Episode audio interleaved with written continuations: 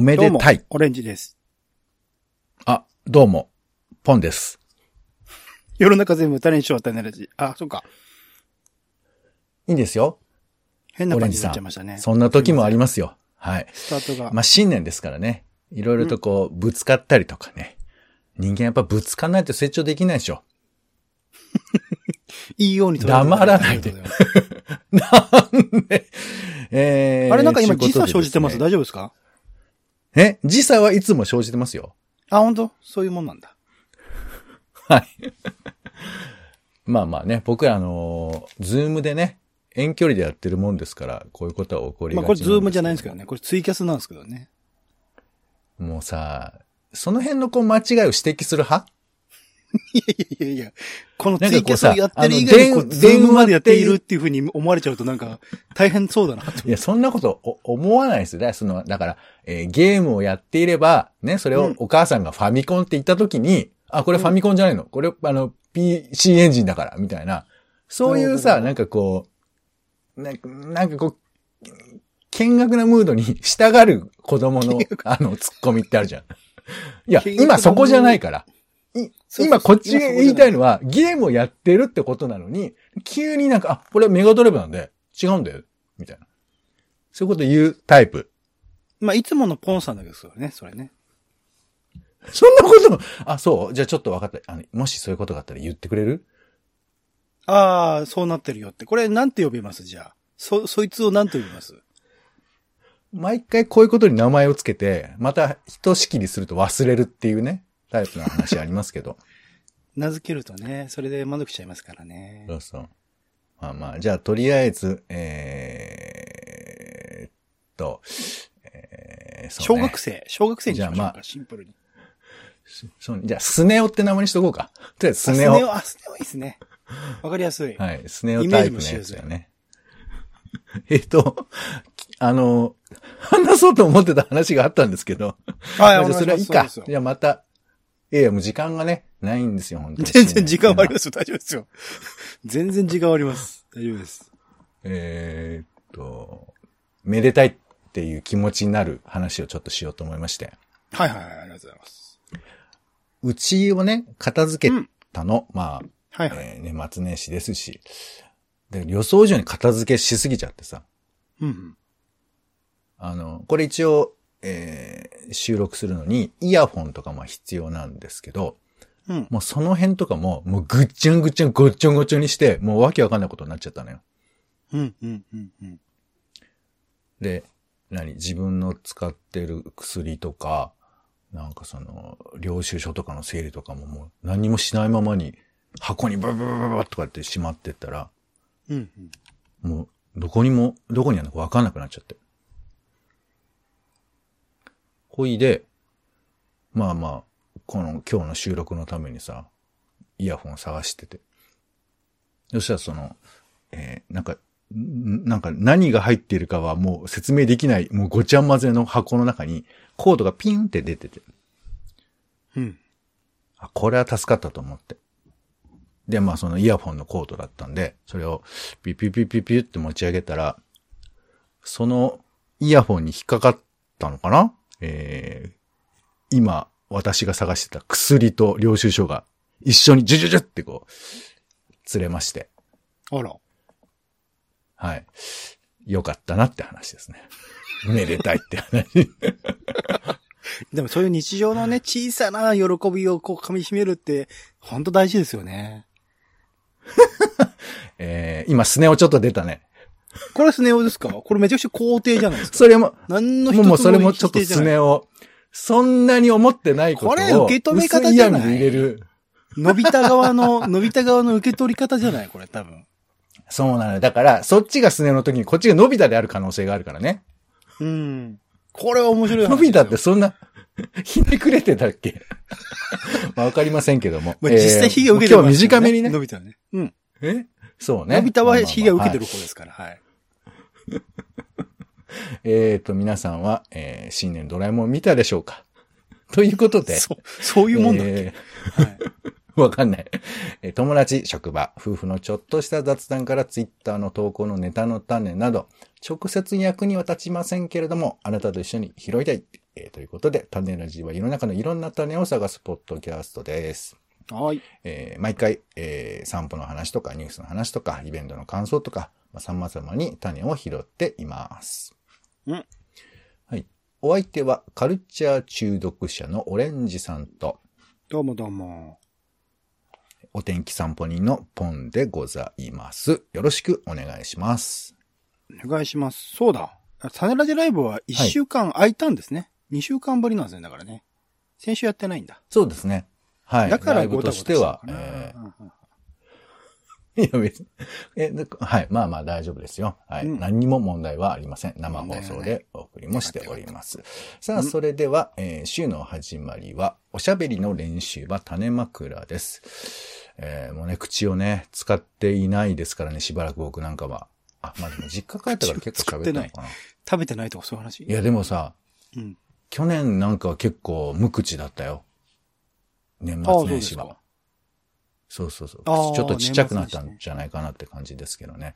ちっちゃくなるんですか？まあねリハビリい。喋らないとちっちゃくなれるんですか？すごい、昨日。ちっちゃくならない。なんか多分その、喋るとさ、口角開いたりとかさ。あ、口がってこと？あの、適切に拾ってくんないんだったら、スルーしてください。いや、いやいや、聞いてるんですよ。口が小さくなるってことそれとも、僕はだ体全体が小さくなるっていう、あの、表現として捉えたんですけど、口がってこと？口が小さくなるって体が小さくなるって聞き間違える？どういうこと？いやいや、小さくなるとしかポンさん言わなかったんで、なんで喋らないと口がって小さくなるのいうのを、あ、口がっていうのが今聞き取れなかったってことですね。あ、言ってたんですね。はい。あなるほどね。うんやっぱ Zoom やってるとこういうこと起こるよね。直さない。僕はスネ夫じゃないから直さない。どうぞどうぞ。さあ行きましょう。うん全然進まない。えー、では行きましょう。まずは、はいよえーおしゃべりの練習場ということで、えー、気になったニュースね、ピックアップしていきます。えーうんまず一つ目、えー TBS ラジオファンには気になるニュースでしょうか。えー大沢ゆりの UU ワイドが、えー3月で終了するということで、えーご本人曰く、車の免許返納があるようにマイクを返納しようかなということで、36年間やってらしたそうですよ。ゆりさんおいくつですか、今？ゆりさんが80歳だね。うん。まあ、返納ですね。ちなみに確かねうんうん。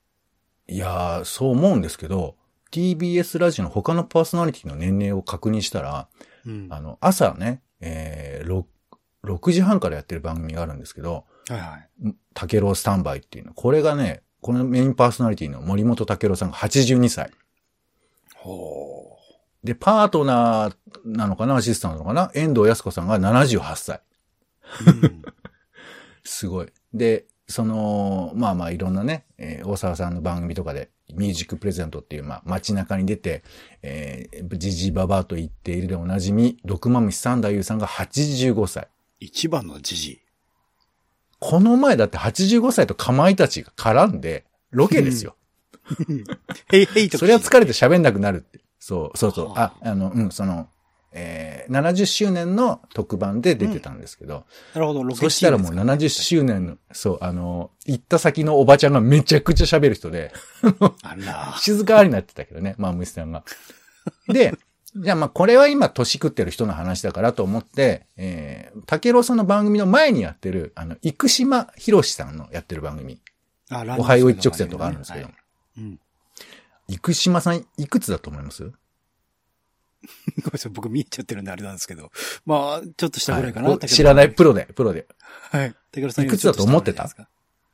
いやいやー、71なの。でも、ああ、なんか僕だから、71だよ。えっと なんか時差を生じたから大丈夫かな。スーパーサッカーのイメージが強いんで、すげえちっちゃい頃に見てた。で、その時にでもうすでにおじさんだったので、そんぐらいかなっていう感じですけどね。でも、朝一番の番組で、TBS の、70代ですよ。でも逆に言えばよ、朝強いのって老人じゃないっていう。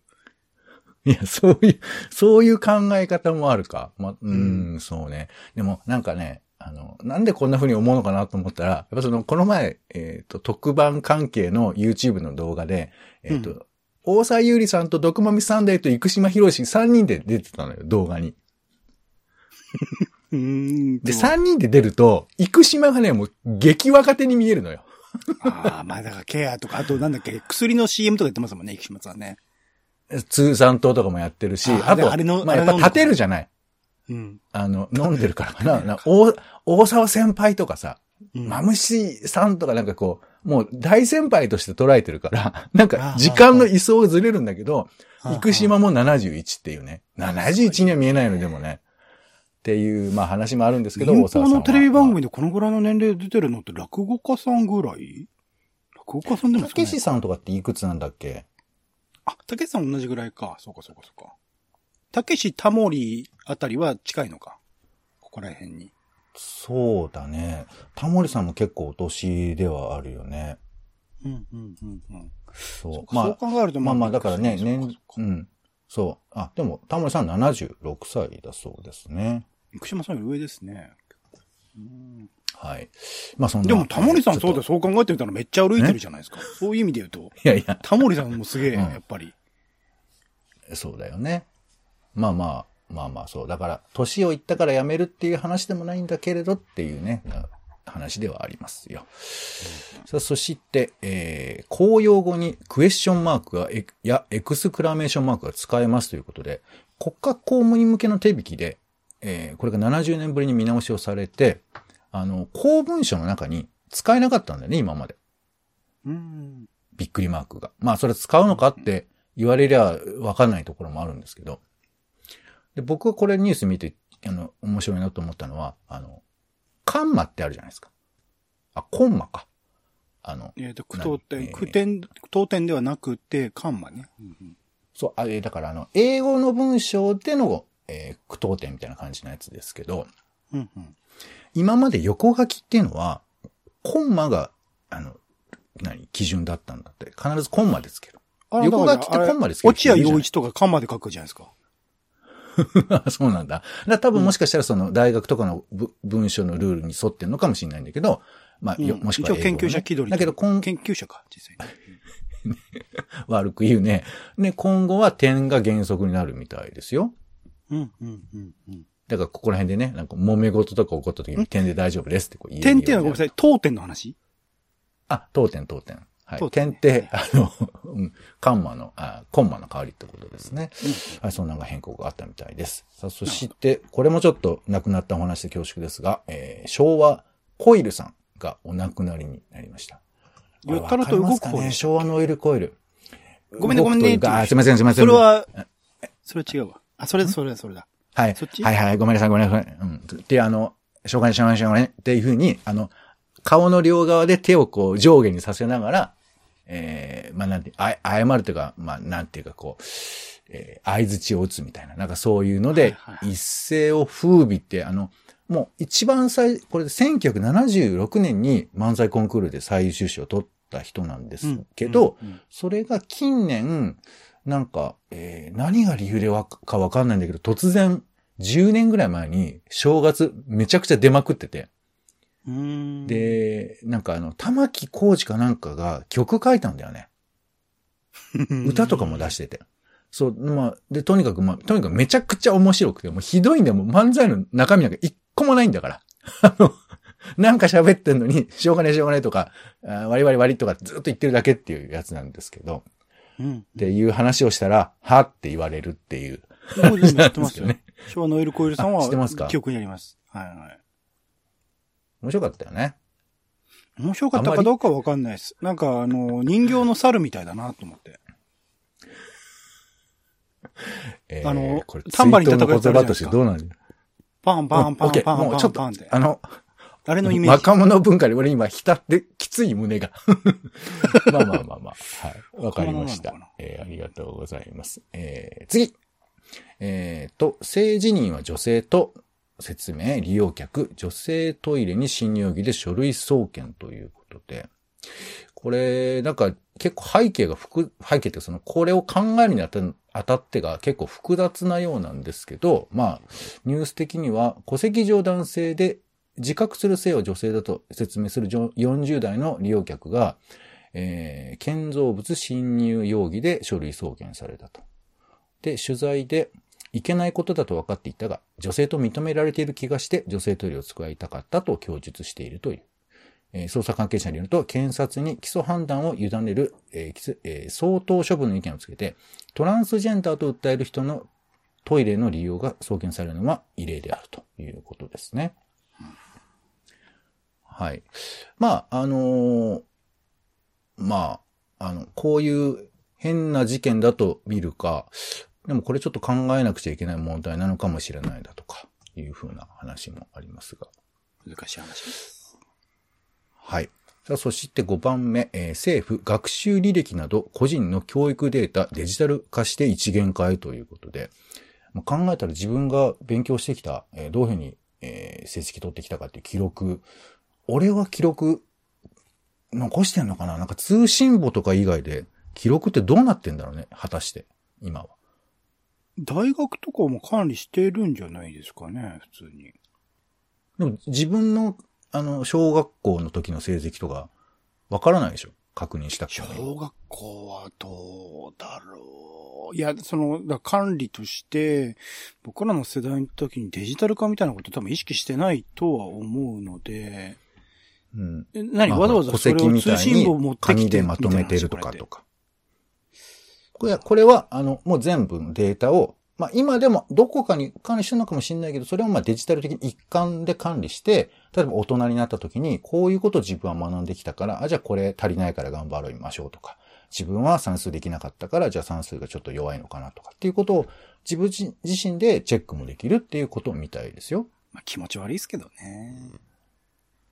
ああ、まあ、でも大人になってからだとね、何を履修したかとか何が強いか弱いかをデジタル的に調べられるのはありがたくもあるけど、まあ人が見見るのがちょっと嫌だっていうのもあるかもしれない、ね。経験値としてその教えられるっていう体験をしたことと本人が身についてることって別じゃないですか。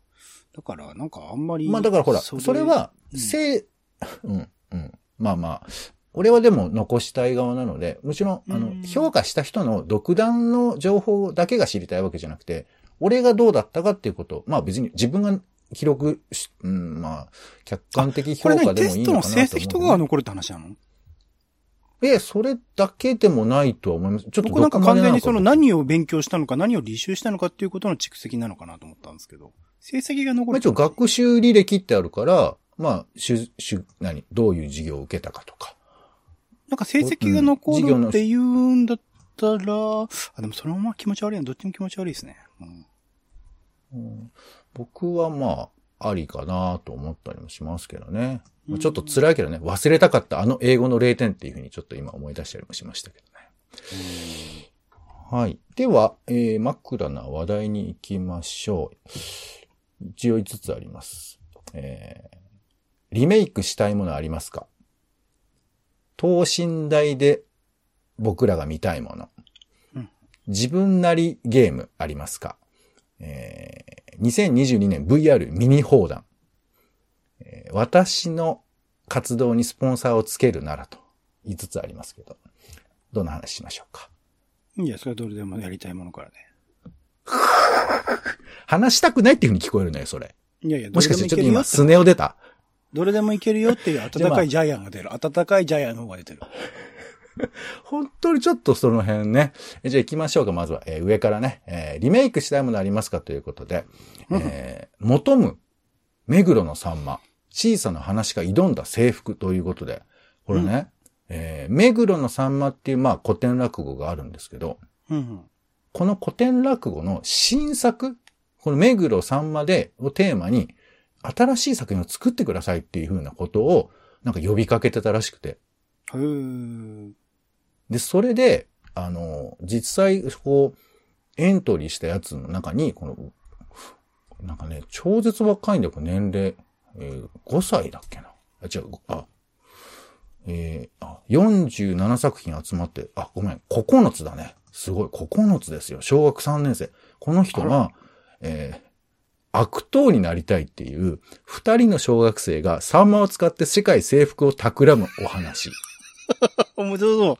それだけで面白そうじゃない？そすげえ。で、これを、あの、まあ、動画で見れるんで YouTube ぜひ見ていただきたいんですけど、うんこのね、えー魚をテーマにしたフィッシュという独自ジャンルを確立しており、タイやマグロを主人公とした話もあるそうだということで。やべえじゃんもうね、才能の塊じゃん。はこれね、種ラジで以前、えー、この目黒のサンマの話が出て、これはもう新目黒のサンマを考えなくてはいけないというふうに、僕、あの、うん一応つ、コートでは言ってたんですけど、うんうん。いや、これね、やられましたよ。新目黒のサンマがね、作られてたということで。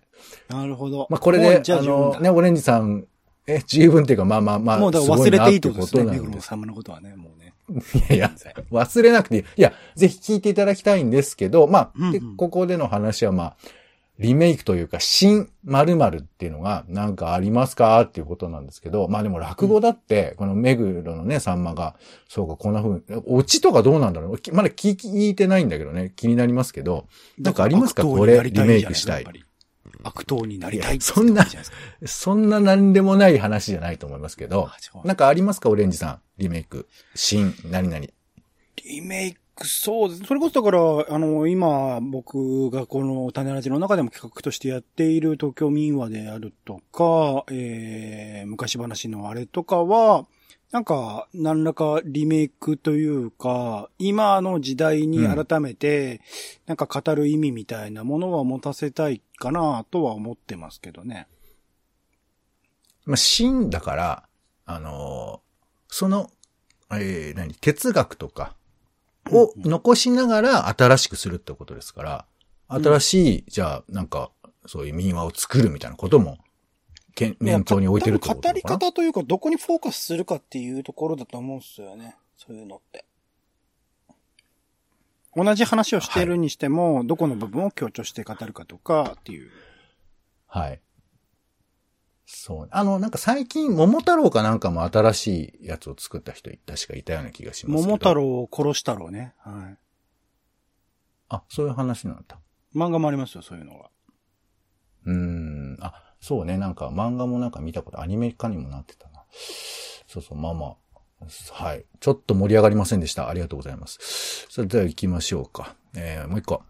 2022VR ミニ砲弾ということで、えー、プレイステーション VR2 が発表されまして、えー、まあ、プレイステーション5に、えー、これ接続して、つ遊ぶ、まあ、体験するものですけど、なんか触覚フィードバック機能がついて、この頭につけるヘッドセットがなんか微妙に振動するらしいんです。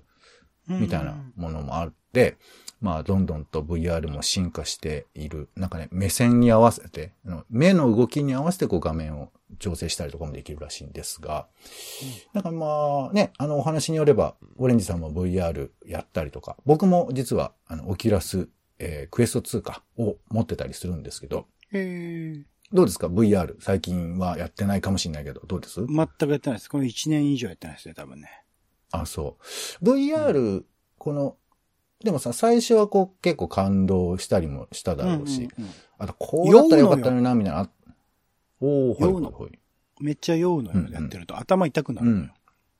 もうなんかうんうんうん日常生活に害を及ぼすレベルなのよ。あ、じゃあもうそんなにやりまくってたんだ、当時。そうそうそうそう、毎日のように一応たた使って試してもみたんだけど、まあ辛くてね。これは慣れ、うん慣れるもんでもねえなと思って、技術開発が急がれるなって思ってましたよ。うんまあ、長い時間はね、ちょっと楽しみるの難しいけど、僕の持ってるのはクエスト2っていうやつで、あの、うんうん。えー何 ?LINE がついてないんですね。メタ社が。うん。そう、あの、ケーブルが繋がってないから、もううん。家中走り回る、まあ走り回んないけど、走り回ることもできて。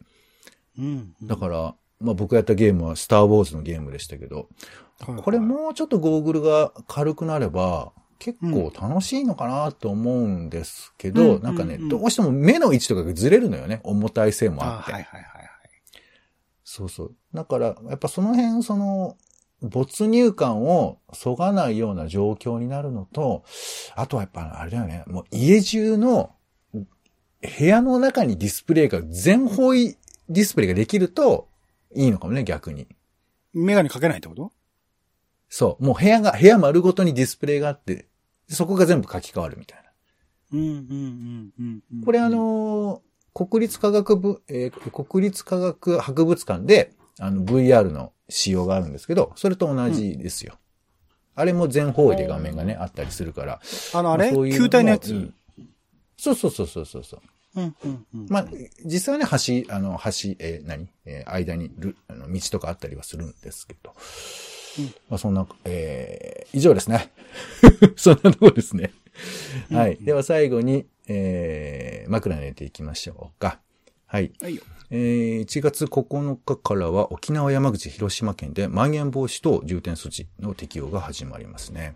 それから、えーゴールデングローブ賞の授賞式があるんですけど、なんか、これあれですね、テレビ放送はしないらしくて、ハリウッドスターがボイコットするという事態になっ、ているなんか。運営がその白人ばっかりだからっつってね、もう、権威がすごい落ちましたね。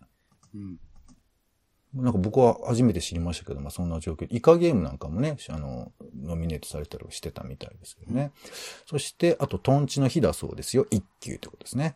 そして1月10日は成人の日、うん。えー、明太子の日、かんぴょうの日、えー、だつ、いろいろありますね。それから、えー、サッカーの全国高校選手権の最終日ということで優勝が決まるんですね、これね。決勝ですね。うん、そうみたいです。はいはい。これ注目されてますか？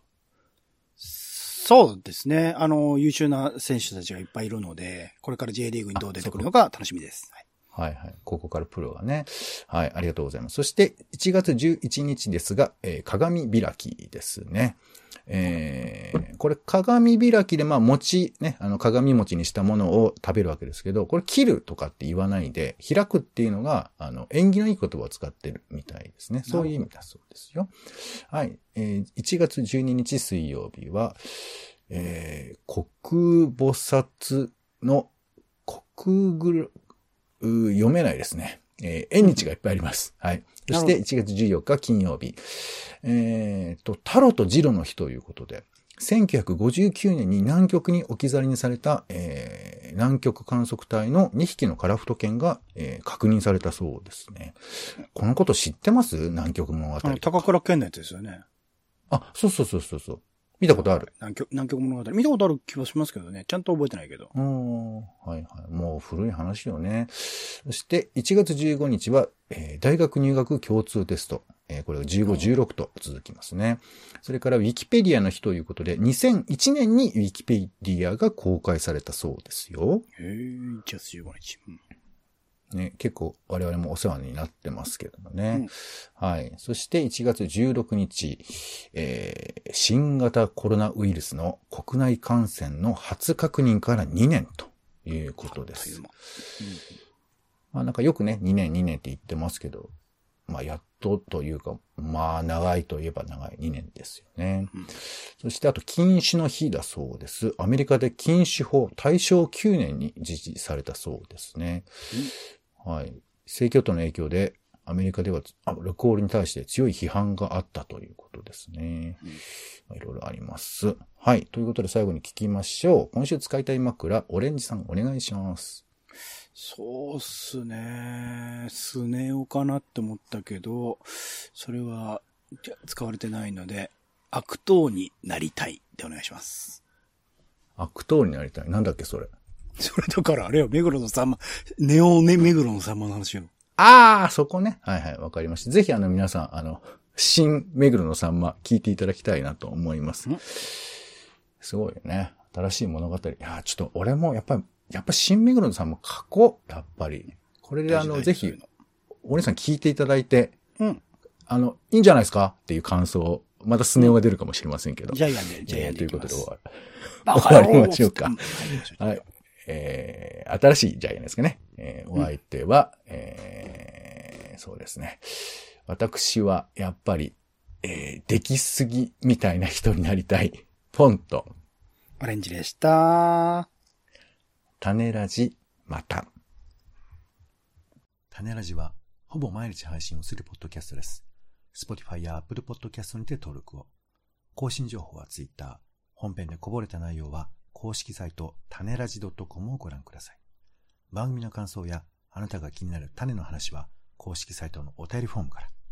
お待ちしています。